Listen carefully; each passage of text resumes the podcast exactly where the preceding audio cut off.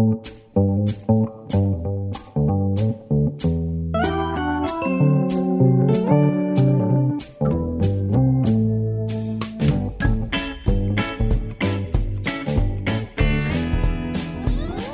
to the High Low, the weekly conversation between Dolly Alderton and Pandora Sykes. I've been up now for seven hours and I have listened to the song Do You Really Like It by DJ Pied Piper and the Master of Ceremonies, I would say 25 times. Do you really like it? Do you really like it? We're loving it, loving it, loving it. We're loving it like this. Do you really like it? Is it, is it wicked? We're loving it, loving it, loving it. We're loving it like that. Do I said to CJ, like? Do you miss Garage? And he said, Loving it, loving it. Siege? I said no. Which surprises me, I don't know why. I could see you going to a UK Garage nostalgia night, but apparently not. Apparently, I don't know you at all. Do you miss Garage, Panda? Name some more garage tracks for me. Oh, what are the best garage tracks? CJ said the minute he hears garage, he just tastes Smirnoff Ice. Uh, I know I taste Smirnoff Ice when I hear. I was about to say I'm blue, dabba dee dabba die, but I was like nine when that came out, so that would be worrying. When do I taste Smirnoff Ice? When you hear Sweet Like Chocolate, that's when. The best UK garage tracks of all time Sweet Like Chocolate, Do You Really Like It? Flowers, Scrappy, Are You Sleeping? Who's Flowers? In the pouring rain? Having flat. Yeah, exactly. That's garage. yeah. Okay, I don't know what garage is. We must mention DJ Luck and MC Neat at this point. I was about to say DJ Luck. Little bit of luck. God, I think that's my favourite garage track of all time. Okay, well then I do like garage. I thought garage was. I don't know what garage is, do I? Oh. I, I like garage, and actually, this morning I've realised I miss it every day of my life. And I Define it for me. Is it just that it's like a medley of lots of different musical influences going around at that time? One of you, no, but what like a com- one of you's got to help me here. Is it that it's like a bit of pop, a bit of R and B, a bit of MCing? One of my friends was a garage DJ. If I'd known we were going to be discussing this in advance, I would have got him on. It's a bit of emceeing. I think it's a bit of like ooh ooh ooh. It's a certain BPM. I don't know. What, I don't know what the official BPM. is. BPM, eh? Some of these are a little bit woolly to me. Got to get through this Daniel Bedingfield. Now, I would not call that garage. Lisa Maffia, Miss Dynamite, Miss Teak. I don't know since when I've become the adjudicator of what is garage and what isn't garage. So solid Daniel crew. Bedingfield. Daniel Bedingfield. Defo not garage. Craig David. I would say he straddles pop and garage. Well, I'm sure we'll learn lots more by next week. I have an apology to make. Trolltunga is in Norway. The mountain you were talking about. Yeah. Understandably, some upset Norwegians got in touch as I said it was in Sweden. Apparently, I'm not getting into the Scandi wars. Apparently, the Swedish claim everything. And so I unwittingly fed into this painful history. I did know this. It was careless of me, and for that, I'm very sorry to all the Norwegians who now wish to push me off the edge of the long finger of Troll Tunga. Thank you for clearing that up. also interested got a few messages um, furious messages about covering selling sunset last week.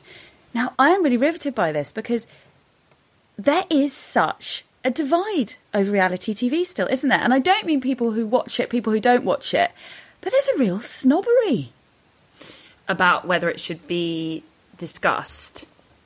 yeah that we should not even you know you should not even engage with reality tv that it's f- filth. Yeah, I mean, I just think I'm always interested in the stuff that everyone is talking about. But most of the time, I don't want to w- watch it because, as we discussed in last week's episode, I'm petulant and immature. Um, and I like to be different and special.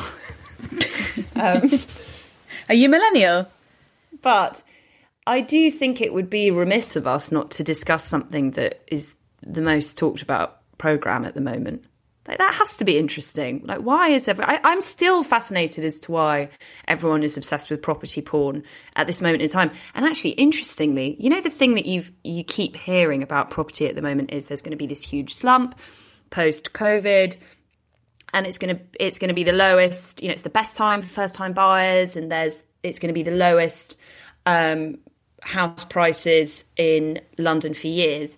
It's like the highest it's been. In Yeah. years. Apparently, there's been this. Sh- it's shot up. Totally, because people are obsessed with just living in Varans, aren't they? Because they've become more important than they ever are. But I think I'm always interested in the snobbery around reality TV because that was like our founding principle for the High Low, really, wasn't it?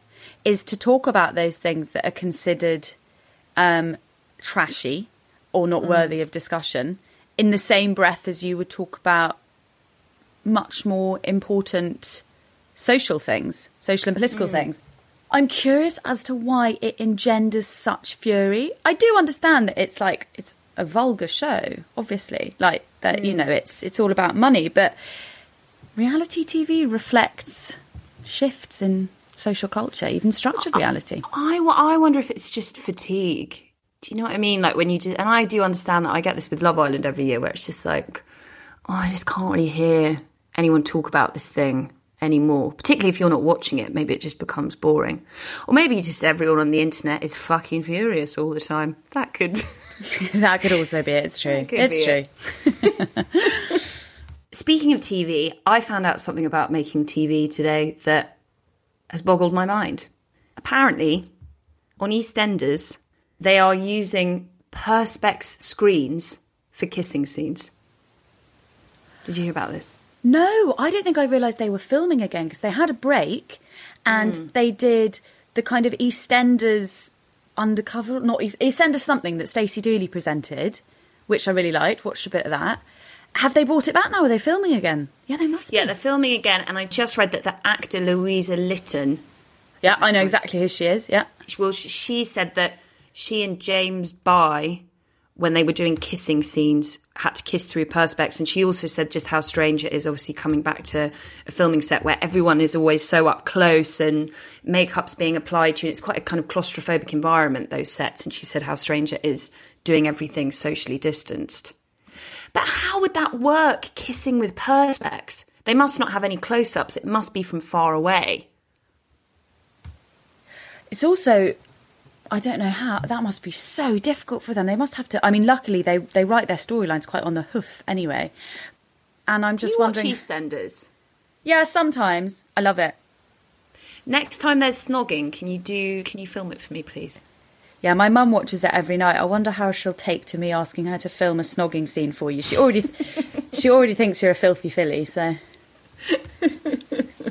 now the Banksy rumours from 2016 have resurfaced once again, Dolly. Which ones are these? Remind me. That Neil Buchanan from Art Attack is actually Banksy. but So where has this come from? it's all over the internet again that people think it's Neil Buchanan from Art Attack. But is this just some joker? Like, is there any? Is this evidence based? Well, it would make sense, wouldn't it? You can tell Why that would it make sense? because he's arty. Because he's out of work, I suppose. He's not presenting Art Attack anymore, is he? No, no, no, no, no. I think Art Attack ended when. Well, that's what I mean. But what is he? What's he been doing with his time since? Let's have a look. Maybe being Banksy. Hold on, let's have a look. Neil Buchanan. Okay, so I've just, I've actually just googled this again, and uh, independent Art Attack Neil Buchanan forced to deny being Banksy. Mirror Art Attack's Neil Buchanan unveiled as Banksy in bizarre viral fan theory. Bristol Live. Art Attack presenter Neil Buchanan responds to rumours. Wow, a busy day for Neil Buchanan. Um, uh, I don't know what he's doing right now. All the pictures of him are just in this red Art Attack jersey or rugby I shirt. remember the jersey. Yeah. Um, but you would, wouldn't you, if you were Banksy? You would deny it. Of course, of course. Never gonna know. Do you think we'll never know? Banksy might fall on hard times in later life, though, and he might have to open up his the doors of his home to hello for a at home shoot. I don't know. I hope maybe I hope he I hope he doesn't reveal himself. Actually, I think it's kind of cool if we never find out who he is. Before I die, I want to know who Banksy is, and I want to know how Dynamo does all of his tricks, and Derren Brown, and David Blaine. My God, who's strimmering in your back backyard? I don't know. Oh well, speaking of backyard, I have a story to tell you that I've been. I actually don't know what that noise is because my. I don't have a garden, it's my neighbours below, but they don't have any grass. So I don't know what that contraption is doing. Uh, I've just checked, it's a leaf blower. I've tried to get his attention.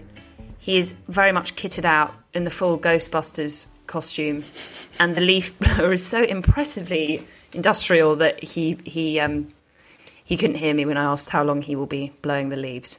Anyway, speaking of backyard, have I told you about Francesco? No. It's just something that's been haunting me for many years, and I finally resolved it this week. So, I moved into this flat well over three years ago, and something that I noticed, it began about three times a week when I first moved in, that at around dusk, I would hear this haunting voice, almost like chanting the name Francesco. And I've taken the liberty of sending a few of my recordings from over the years to Charlie over the weekend to string together for you to listen to.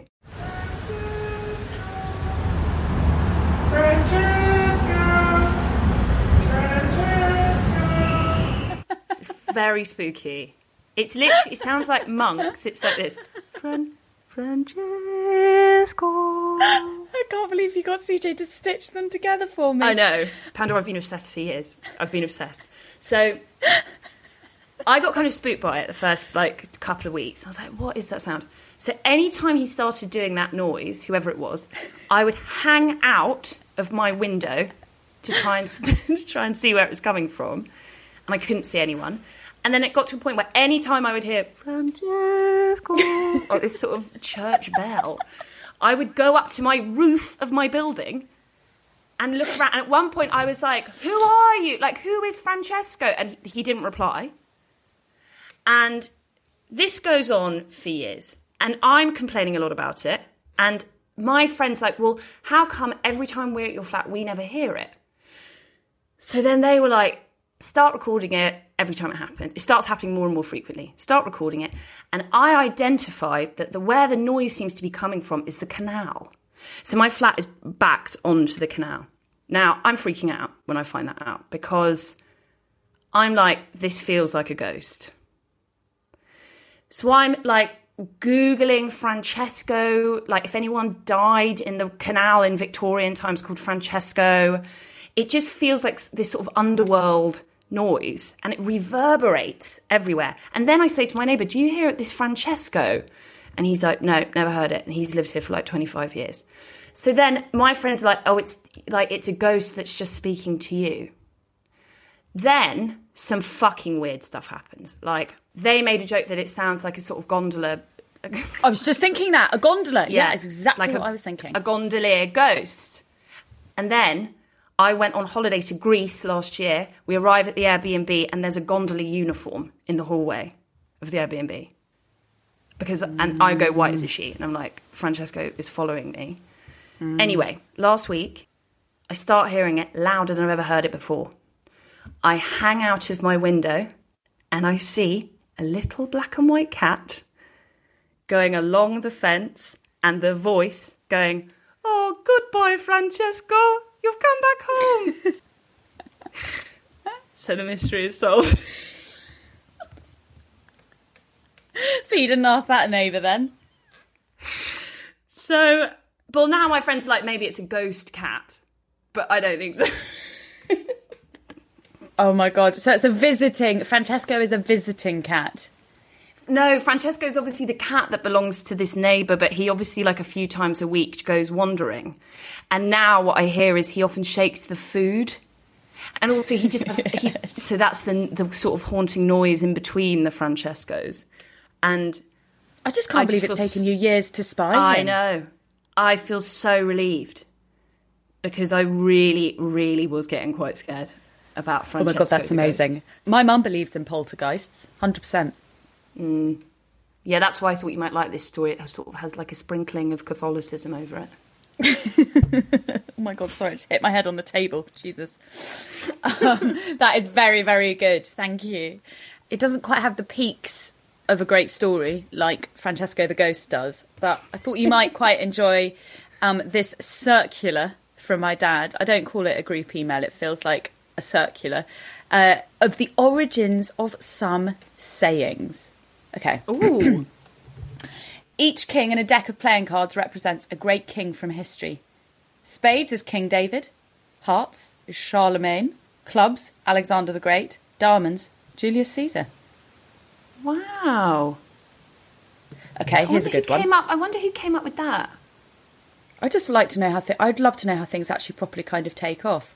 Yeah. In Shakespeare's time, mattresses were secured on bed frames by ropes. When you pulled on the ropes, the mattress tightened, making the bed firmer to sleep in.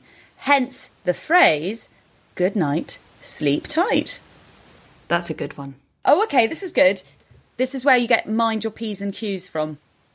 In English pubs, ale was ordered by. In English pubs, ale is ordered by pints and quarts. So in Old England, when customers got unruly, the bartender would yell at them, Mind your pints and quarts and settle down.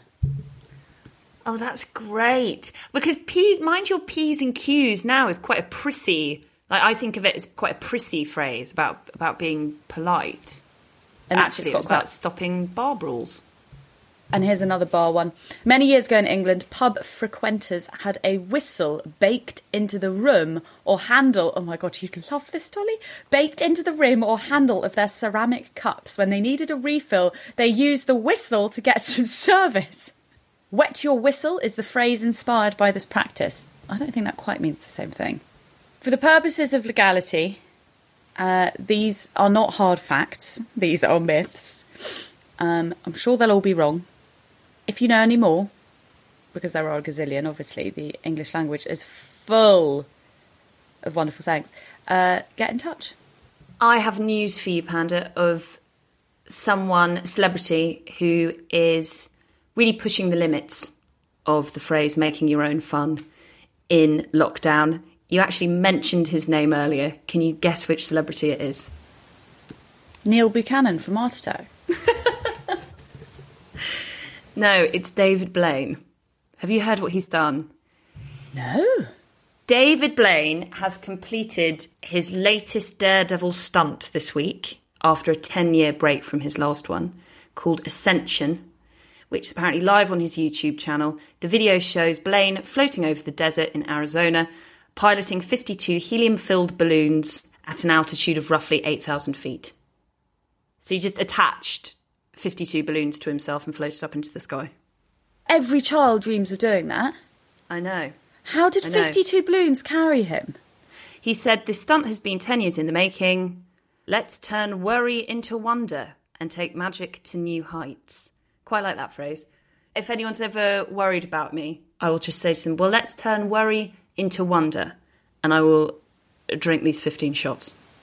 There's got to be something in those balloons, because 50 balloons is not going to carry a man. Well, I don't know, maybe they're really big balloons. Have you seen a picture? Yeah, it is a lot of balloons. It is a really lovely picture of him. There's something quite kind of poetic about it. The balloons are massive. Yeah. They're like a multicoloured bunch of grapes. It's just, I I don't want to show that to any children because what when they say, "Can we blow up fifty of my birthday balloons and go off into the sky?" You know, what the fuck do you come back with when they've seen a picture of David Blaine doing just that? I know. I'm not showing And, my and, and they'll that. say to you, Mum, look, let's turn worry into wonder. And yeah, you'll. That could that phrase could really haunt you. Also, and this is not me being disparaging about David Blaine, is that magic? Would we call him a magician? I don't know. Mm, Uh, yes, because could you do that? But he's not doing magic. It's not on account of magic, is it? It's on account of. Well, he's an illusionist, isn't he? I think he's I think he's a stunt man, basically, isn't he? I don't know. I don't know if I'd call that magic. Very inventive way of whiling away the hours while uh, nightclubs are still closed. Finally, I wanted to talk to you about the Dettol ad. Have you seen this panda? No, what's the Dettol ad? So a big ad that's been shown in tube stations. I've seen two different ones done by Dettol about going back to work. These two ads have gone viral. Someone tweeted a picture of both of them with a disparaging comment, and they've gone viral. The ad is basically a kind of a, a sort of romanticism and a, a kind of gushingly poetic praise of office life and commuting, sort of tentatively attached to everyone slowly going back to the to the office and talking about you know making sure we stay clean and safe. So here's what one of them reads: hearing an alarm, putting on a tie, carrying a handbag, receptionists, caffeine filled air, taking a lift, seeing your second family, proper bants, plastic plants, office gossip, face to face meetings, accidentally replying all, leaving early for a cheeky afternoon in the sun. There was a Vice article, obviously analysing it line by line. It was a very funny article. Uh, and I think they had articulated it very well when they said, as much as I like my colleagues, I think if I started calling them my second family, they would stop inviting me to things. and then the second one said, I mean, it's in the same vein, but it's it's talking about it's kind of romanticizing the commute, tapping in, standing on the right, walking the length of the platform, hearing the announcements, getting a seat, half reading a newspaper, the flicker of light through tunnel. I mean, it is annoying, isn't it? I find those ads quite annoying. The the the second one's just really really mundane. Tapping in, walking down the length of the platform.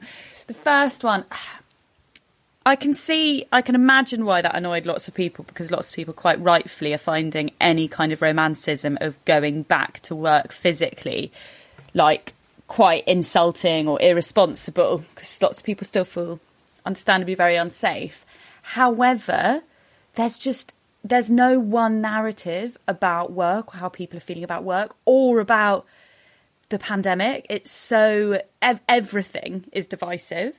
So for every person that understandably doesn't want to go back to work, I think there are some people that really miss the camaraderie of the office. I was talking to friends this weekend who really, really want to get back to work, you know, who don't feel like their work or the work they're doing with their team members is meaningful when they're not together and that they like the place they work. They find it really hard to work from home. They don't feel productive in the in the same way. So I think there are so many different narratives, but I, I do understand why that annoyed people because also work work is work as you say it's not a second family but I also feel like I don't know on the other hand you could be like oh that's really gross of a brand to kind of capitalize on the pandemic but you know it's been 6 No, months if now. anyone's allowed to, I think it's it's Dettol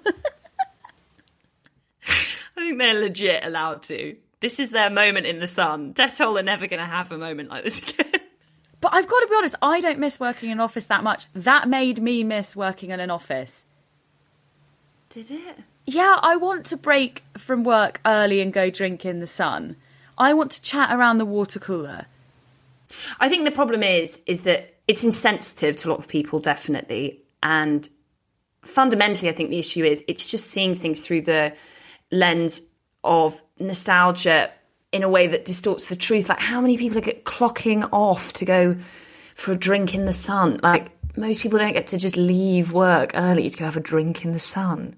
And actually, I think people, I've read in articles people saying this is just an example yet again of a privileged lifestyle being used as the assumed default for everyone's experience, um, which I, you know, I really do see the validity in that argument. I also just think it, I just think it's like twee and nostalgic in a way that that is annoying to people and doesn't ring true.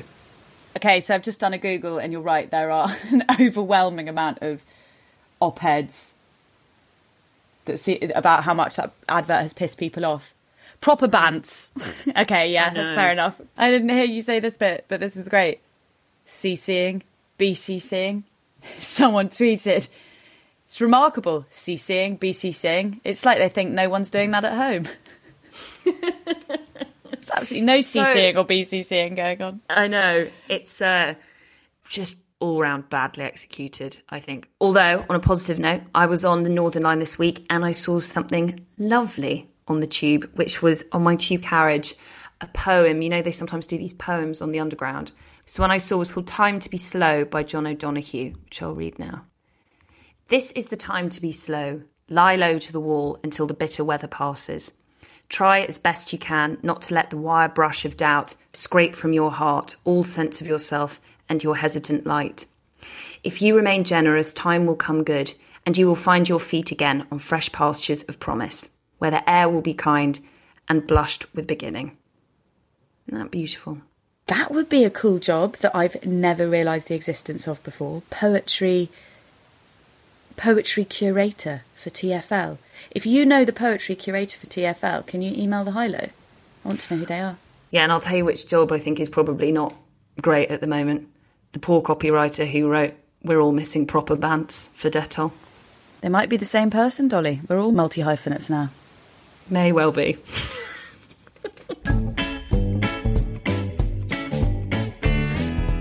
Support for the High Low comes from Secret Spa, all of your favourite treatments at home. Secret Spa offers a full menu of at home beauty treatments, including massage, manicures, pedicures, waxing, hairdressing, and tans. When you use Secret Spa, there's no need to ferret around the city's salons for appointments. You can book from 6am to 10pm seven days a week and sit back and relax while your therapist comes to you. Perfect if you're working long hours or have children at home to look after. Secret Spa works with only the best therapists and also has several rounds of assessment so you can be sure you're in safe hands. They also wear full PPE and carry out the appointment under strict hygiene protocol. And although it does make practical sense to have beauty treatments at home when the public salons are under so much pressure, it's also just such a luxury to enjoy them at home. You can have your own music playing, you can drink your own tea, you can wear your least attractive leggings and t shirt combo. To enjoy an exclusive £15 off your first booking, visit secretspa.co.uk forward slash hilo. That's secretspa.co.uk forward slash hilo. Thank you very much to Secret Spa.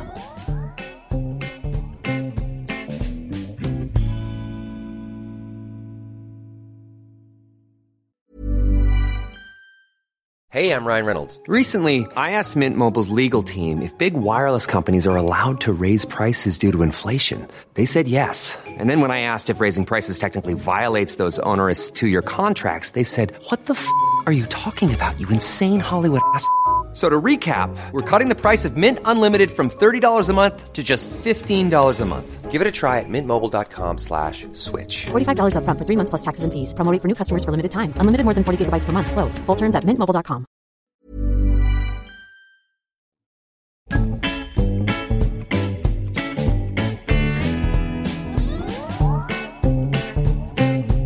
Hit me with your recommendations from this week, Panda. I watched a heartbreaking and incredibly moving drama on the BBC called Anthony, which is by Jimmy McGovern that came out at the end of July, um, and I watched it last week. It's a reimagining of the life of Anthony Walker, who died in 2005 at the age of 18 in a barbaric, racially motivated murder, which means he would now be 33. Jimmy McGovern is great friends with Anthony's mother, Gee Walker. He's asked her opinion on his work for many years, and together they worked on this drama to imagine what his life could have been like. Oh, that's such a wonderful idea. I think that's such a respectful way of looking at that story. And I think it's such a it's such a beautiful thing to do with the grief of something so horrific as well to to give Anthony's family what was taken away from them, which is hope for his future and an optimism. It starts at 25 when Anthony's married to his teenage sweetheart and it works backwards to the event of Anthony's death. unsurprisingly, and this is what there was great praise for at the time when it came out, and I've been dying to watch it ever since I read about it.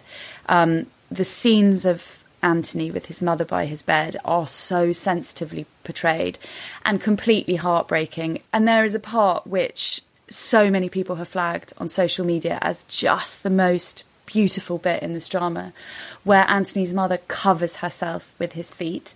Literally, she pushes his feet all over her face as he's lying unconscious in bed. And she's desperately trying to hold on to the physicality of her son when she knows that she's losing him. And it felt like such a visceral scene of what it is to be a parent, their flesh, to be of your flesh. And when I miss my children, I miss their feel. And it was both illuminating and devastating to see that that yearn to touch your children never goes away in adulthood as well. And to see this woman knowing that she couldn't touch her son for much longer because of the actions of two racist murderers who are now both in jail. And, and that scene of physicality is just absolutely breathtaking and, and beautiful. But where there's devastation, uh, there's also a drama with a lot of optimism. And rather than define Anthony by his death, which is obviously what happens when someone is killed in a newsworthy tragedy, Jimmy allows us to view him as a life that could have blossomed. So, Anthony, at 18, was a devout Christian who wanted to be a lawyer and work in civil rights. He was already contributing to the household. His mother said he had integrity and a strong work ethic he was a young man who could have had a family, he could have helped other people.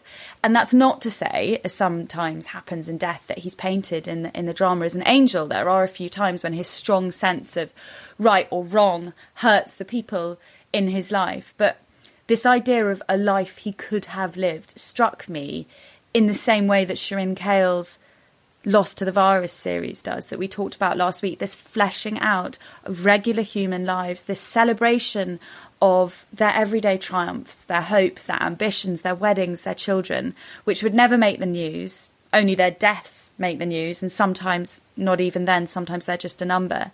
But that in our own li- in their own lives, in our own lives, these things are newsworthy. And it's just a beautiful, beautiful piece of drama with some extremely harrowing, thought provoking parts. And I think it's landed at a really prescient time. Where can I watch that, Pandora? That is on BBC iPlayer. I also guzzled in two sittings, as did my husband, Ijeoma Oluo's book, So You Want to Talk About Race, which is out now in paperback. I mentioned that my husband guzzled it too, as he's not a big fan of reading. He's what I think of as a holiday reader. So he'll read maybe one book a year on holiday, but he wouldn't choose to read the rest of the year. And so the fact that he guzzled this one, I think, is evidence of how compulsively and propulsively written it is. So You Want to Talk About Race makes so many things incredibly clear. How the tiny infections feed into a broader pattern. For example, Ijeoma uses an analogy of being punched on the arm to express microaggressions. So if you're walking down the street and you accidentally punch someone on the arm and they become furious at you and you're thinking, hey, what's the problem? It was an accident. She says, imagine that person's been deliberately punched on the arm every single day and then you come along and do it accidentally but you're still punching a really sore spot a spot that that person a bruise that that person has come to fear and protect every single day. And i found that one of so many ways of her really clearly explaining why oh i didn't mean to be racist. I have good intentions doesn't mean that it's okay. You're still punching an arm and it's still landing in the same spot that's such a clear metaphor, and it's something that I'm really starting to understand more and more, which is if you're not recognizing how something could be hurtful that you're saying, e- even if it is, as you said, well intentioned, not recognizing that is in itself racist. It's a problem. And what's brilliant about the book is it explains so many things that I know a lot of us are still not quite getting or not quite understanding, or it's explaining things that people are a little bit embarrassed to ask. And that maybe they're going onto Google, not getting clear answers, and then not doing anything about that. And this is where this book steps in she also examines so rigorously her own life. Um, and that makes this book, I think, so admirable. She writes, and I'm sure this was uncomfortable for them, about her own family situation, about her mother who is white, and how that means she often doesn't get her daughter's lived experience, and how Ijeoma finds it frustrating when she tries to get it. And she writes another time about how she, as a quote unquote comfortable person of colour accidentally or unwittingly created hierarchies in a community that needed solidarity. And she uses an example of a picnic, which she came to realise through friends was made up of privileged black people who had achieved some of the same indicators of white success in Seattle. And that meant, she said, that it was a comfortable and safe place for her, but not accessible to everyone. And there's a passage when some people come up to join the picnic, and she realises this that I would like to read. They were black people, but they were definitely not with us. They had a different style, a different swagger than ours. They were close cropped fades and basketball shorts. We were long locks and hipster jeans. They were people who came to the white dominated part of town simply for the well maintained basketball court. We came for the gastropubs and art walks, and a lot of us lived there. These were people who would have been called real black by people I grew up with, who often used such terms to point out how not black my education, speech, and fashion sense obviously made me. Sure, the organiser said, and handed up a bottle of wine. The awkwardness was eased, and the men sat down and joined us. Conversation resumed as it had before, and after an hour or so, I gathered my kid and my picnic blanket and went home. In the following days, I couldn't stop thinking about those men who had approached us at the picnic. I couldn't stop thinking about the silence of our group as they walked up.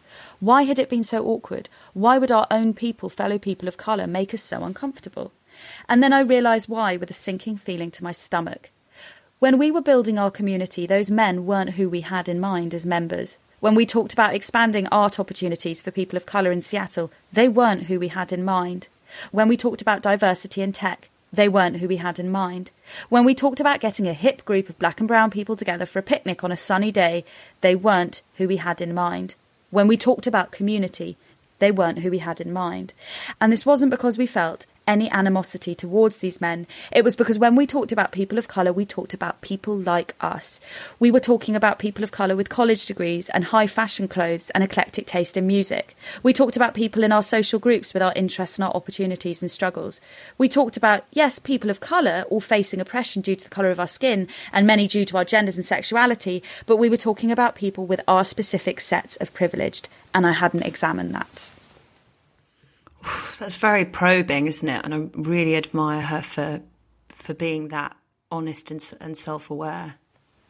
It's so probing. Ijeoma, in her preface, describes her book as something of use, and there's even a discussion guide at the back of the book, which she hopes will enable discussions around race in the workplace where people of colour are able to be less of a walking racial Google.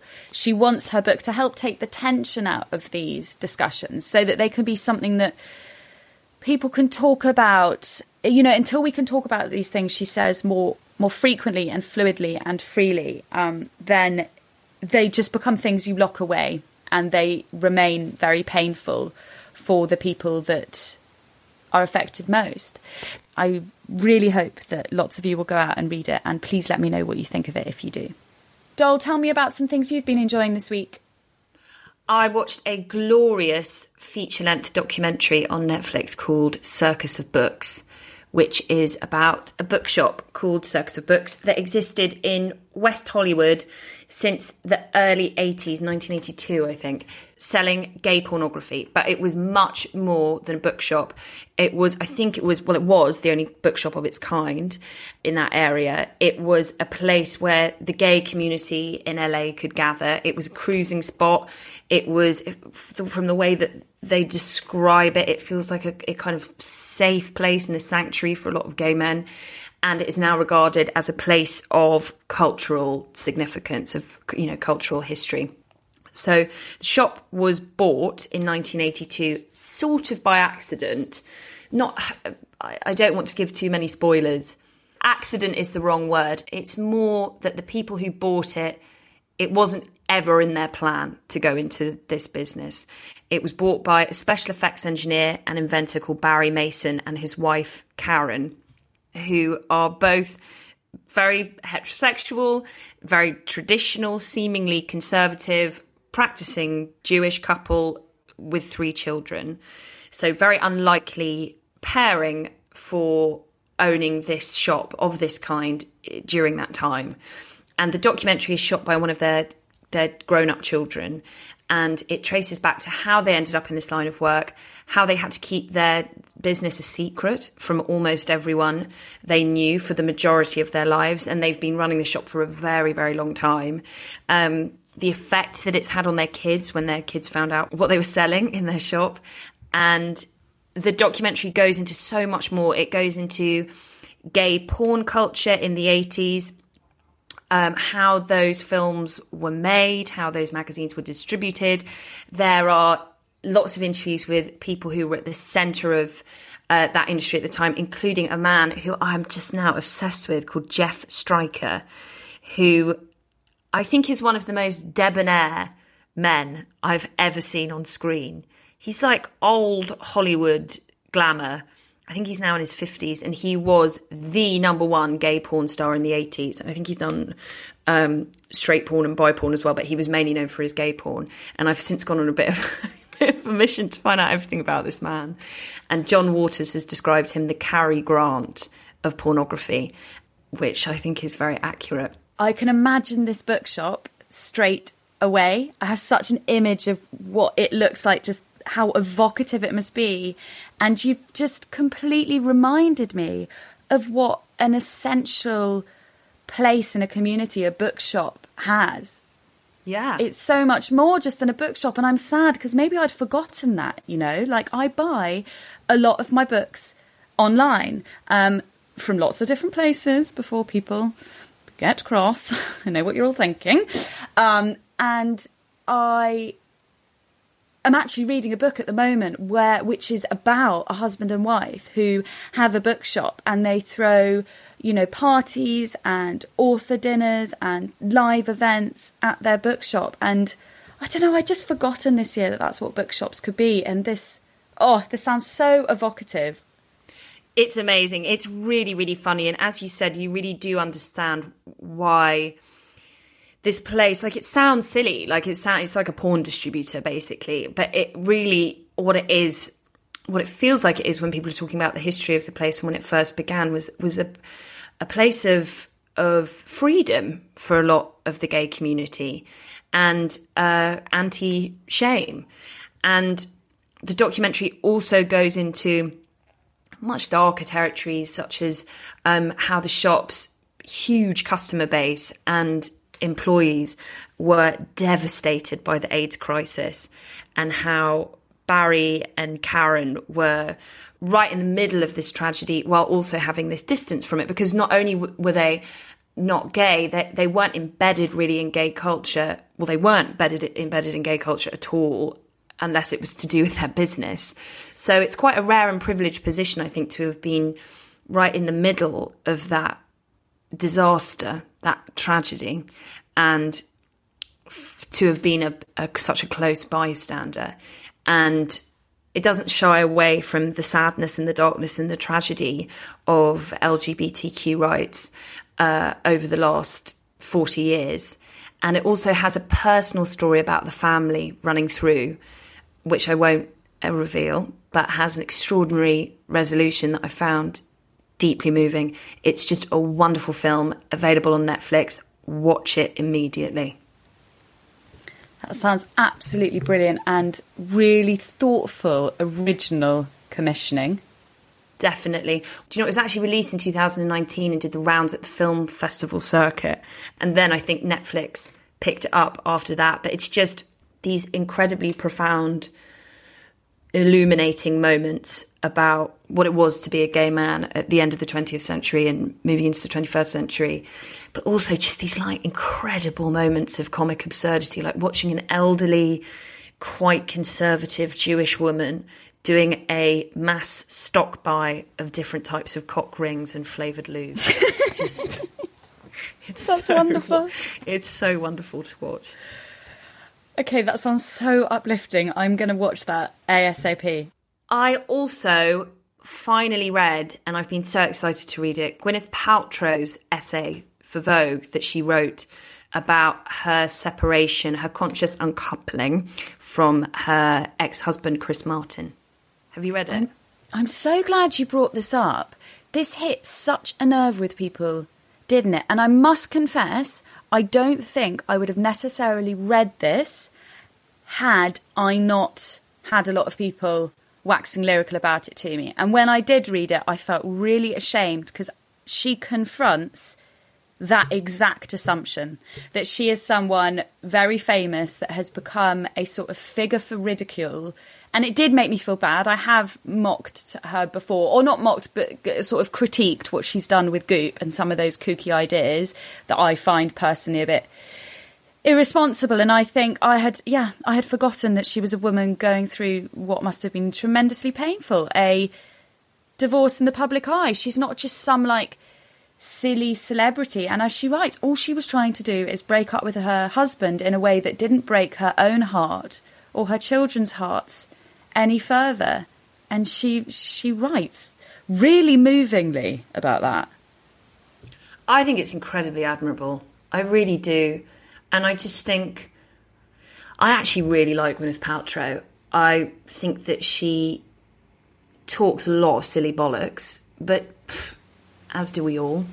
Yeah, no, I totally agree. After reading that, I, I, totally I agree. understand and accept that some of the things that she recommends or that she explores might seem irresponsible in terms of the money that it's encouraging people to waste or the false hope that it um, that it suggests people should bank into these kind of non-medically approved things but i also think i'm nervous about saying this but I do think that she is a well intentioned person.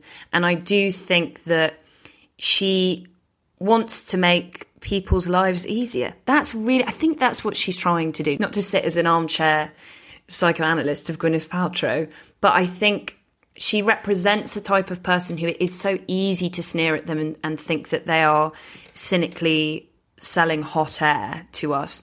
And I think that she's actually, I think she, she she wants to make people's lives better. And I think her coming out saying, I'm consciously uncoupling from my husband, that was her way of trying to offer up her vulnerability and the things that she was learning and an alternative to the usual divorce stories that you hear particularly in with celebs that she was offering that as something useful to people something inspirational or something that collectively we could we could try together. I think i was someone who who mocked her i think about that phrase and how kind of self-congratulatory it was and and I, I like you, Panda, when I read the essay, I, I really did feel bad. And it was a reminder of, it's such a cliche, isn't it? But it was a reminder of um, that behind these kind of beautiful Hollywood grins and these like millions and millions of followers and this press machine they have around them, it is just a,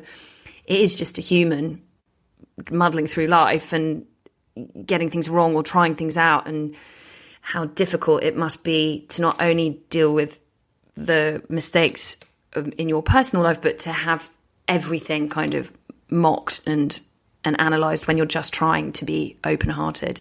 I remain very uncomfortable around some of the assertions that they have made and been fined for um, in women's health, like you know the jade eggs um, helping the the kind of vaginal health. They've made certain kind of assertions about their products helping with fertility, or um, they've made unfounded claims that I think are really damaging to the field of women's health. I fundamentally disagree with what Goop have done there, but I still think she is a woman who is allowed and entitled to use the words that she wants to, you know, to use the words that she wants to use for trying to muddle her way through her divorce. And as you say, she's just a normal, fallible human. So I feel. I feel humbled and a bit ashamed of, uh, as you say, of, of the mocking and uh, of maybe seeing her as, um, oh, I don't know, just buying into the celebrity bullshit, you know, of thinking I know anything about Gwyneth Paltrow at all. I don't. I don't know a fucking thing about her, as this essay proves. I can still think that and be skeptical of Goop. So I think I just like, Yeah. it just reminds you that you can separate these things out, the woman from Yeah. the business. Yeah, totally. So the essay begins with her speaking about the moment she knew that her marriage was over. And this is actually something that I've heard before from couples getting divorced that she said it happened in, in a quite serene way. And it happened when they were enjoying a really lovely uh, weekend away together. And she just knew that something had come to its end. And it's really sad, actually, the way that she describes it. Very respectful and, and very sad. And she talks about thinking about how they can move forward, uh, not as a romantic couple anymore, um, but not as a separated family. So she writes, I started to wonder, as impossible as it sounded, whether there was a way we could continue to feel the structure of our family on some level. Could we create a paradigm whereby we still ate meals together, vacation even? Could we find levity and laugh? But more than that, could my ex continue to be a family member, someone who would continue to protect me, want the best for me? Could I be that for him?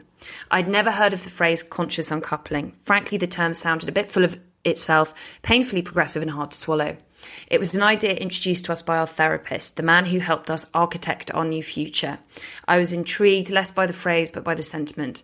Was there a world where we could break up and not lose everything? Could we be a family even though we were not a couple? We decided to try. And then, as we've mentioned, she then goes on to talk about how they sort of trialed this for a year and she lived in fear of uh, their breakup coming into public consciousness um, and how that would affect their children and sort of the world knowing about this before they'd really worked out what the rules of the next stage of their life would be. And I can't imagine living with that. Fear must make you incredibly paranoid and, and stressed out. And she said she then finally settled on this this language that she and her family were going to use about what their future would be of conscious uncoupling. And they released it on a in a press release like a newsletter via goop. And she said she was just torn apart by how negative and cynical the reactions were from people across the board and how a very very difficult year of her life then became even more difficult and then she talks about how it's taken them a while to work out their new dynamic, and there have been difficult days and uncomfortable moments and sad moments, and how they've kind of found their stride because they made this commitment to have, having a different kind of um, separation. And I think what's really important is the things she touches on about can we continue to want to make each other happy? Can we continue to protect each other? Because I think the way that heterosexual, traditional heterosexual dynamics have worked, maybe it's because narcissism and ego are so at the forefront of heterosexual romantic culture, I think, um, is that when you separate from someone, it doesn't matter how much you loved them, it doesn't matter whether it's the right thing to do, you are immediately usurped by someone else or something else in terms of who they love the most, who they cherish the most, who they have a sense of loyalty to. And that is upsetting uh, always, I think, but I think that then becomes even more upsetting and problematic when they are the the co creator and raiser of your children. I think you you have to be able to and she says this in the piece like move through that bitterness. You have to ride through it you have to find a way of trying to ride through that bitterness if you know sometimes it's impossible with the situation of the breakup. But if you can it's so important because i do think that you can still want someone to be happy and safe and feel loyalty to them and feel like you want to champion them and be on their side and not be romantically involved with them. If you can somehow remove your ego from that situation, I think that residual afterglow of of love, which remains in nearly every relationship that ends, I think, you can, if you're a real fucking grown up and you swallow your pride and you work really hard together, I think you can find a way where and it's not been hugely traumatic the ending, I think you can find a way where you can like channel that and like move it forward. It's like this tiny little flame that you have to like just keep protected and sheltered and and cultivate and then and it can continue to exist. I am so um, in admiration of divorced co parents who are on good terms because the removal of that ego must be so difficult. Because if you break up with someone and there aren't children involved, you can just go, see you later, never have any desire to be in a room with you ever again. But with children, pff, it's a big old fear of mine. really is. Hi, Ollie, if you're listening. um, she ends the piece with some beautiful words of advice.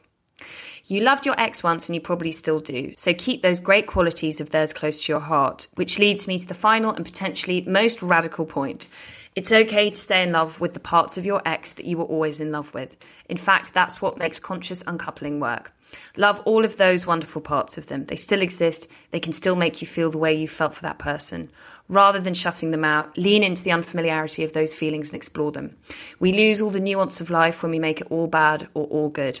Even when they are young, children understand that love takes multiple forms.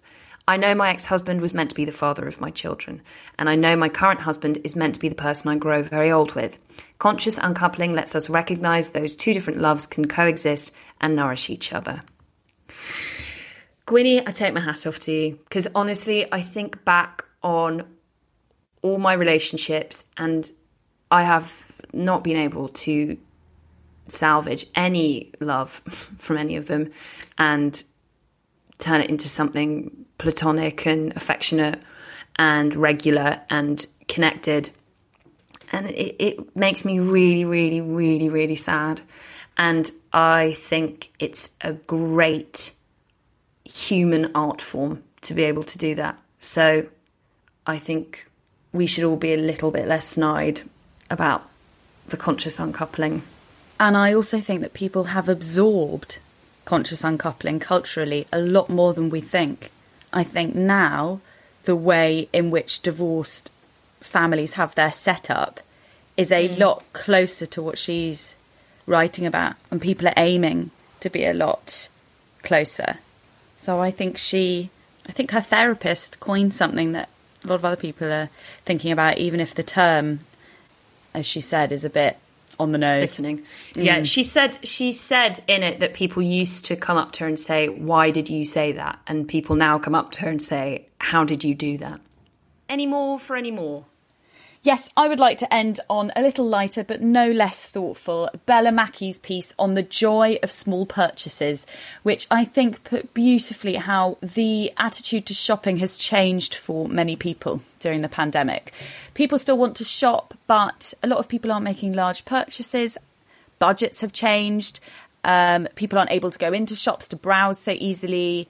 Um, people have nowhere to go, so you're not dressing up so much. And as Bella puts it, there have been lots of revelations around fast fashion, although I do think those have abounded possibly for a little while. Either way, a lot has coalesced to make people think about how they should shop. And what she has found is a way to take the shame and guilt out of shopping in order to turn it into something more purposeful, but no less uplifting. She writes, As this year has alternately trudged and sped forward, I have taken unabashed joy in small acts of consumerism. The way I shop has changed dramatically, but the cheer it brings has not lessened, and I don't feel guilty about it in the way I used to. She goes on to write all of the things that she's bought over the last few months, which are so cheering and in their randomness have made real changes, she says to her life. You have not known real excitement until you use an electric corkscrew for the first time, opening a cold bottle of white wine in three seconds flat, no crumbling cork or aching shoulder. Buzz it goes, the screw gliding smoothly into the bottle. An invention that we humans do not need or deserve, but one that makes life a tiny bit easier when you want to cry at the endless gloomy headlines and rush to open the bottle with your teeth. Has my stress psoriasis calmed down since I bought two neon pink candles and watched the bright wax warp over many evenings sat at home? Well, no, but this groundhog life is at least illuminated by a bright pink light now. Does the eyebrow serum I apply last thing before bed make me sleep better? Perhaps not, but my brows are now suitably expressive while I'm dutifully wearing my mask, bushy enough that Groucho Marx would stop me in the street and ask for tips if he was still alive and happened to frequent my favourite coffee shop in Zone 2. A tiny egg whisk from the hardware store at the end of my road means I bake with ease now, frothing egg whites as I mindlessly watch Selling Sunset at the kitchen counter, making more comfort food to soothe my jittery hands. A handmade cotton eye mask from a one woman sewing operation on Etsy hugs my eyelids tightly as I fall asleep. The best purchase I made recently was a puzzle board for my dog, which confounds him daily and makes me laugh like a drain. Oh, I love Bella Mackie's writing. I want a tiny egg whisk now. I think I want all those things. I want eyebrow serum. I want a neon pink candle. I wish I had a dog. Why don't you buy a doggy puzzle board anyway? All right, then go on.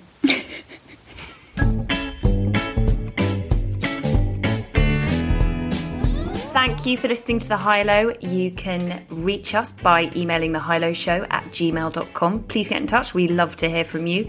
You can tweet us at The High Low Show and you can buy our merch at thehighlowshop.com with 100% of proceeds going to charity 50% to Freedom Charity and 50% to Black Minds Matter. We'll talk to you next week. Bye.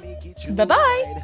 With a little bit of luck, we can make it through the night. Holla with the rinsing sound, holla with the rinsing sound, holla with the rinsing sound, holla with the mixing sound, holla with the rinsing sound, holla with the rinsing sound, holla with the rinsing sound, holla with the rinsing sound, holla with the rinsing sound, holla with the mixing sound, holla with the rinsing sound. Tananing, tananing, tananing, tananing, ting boy.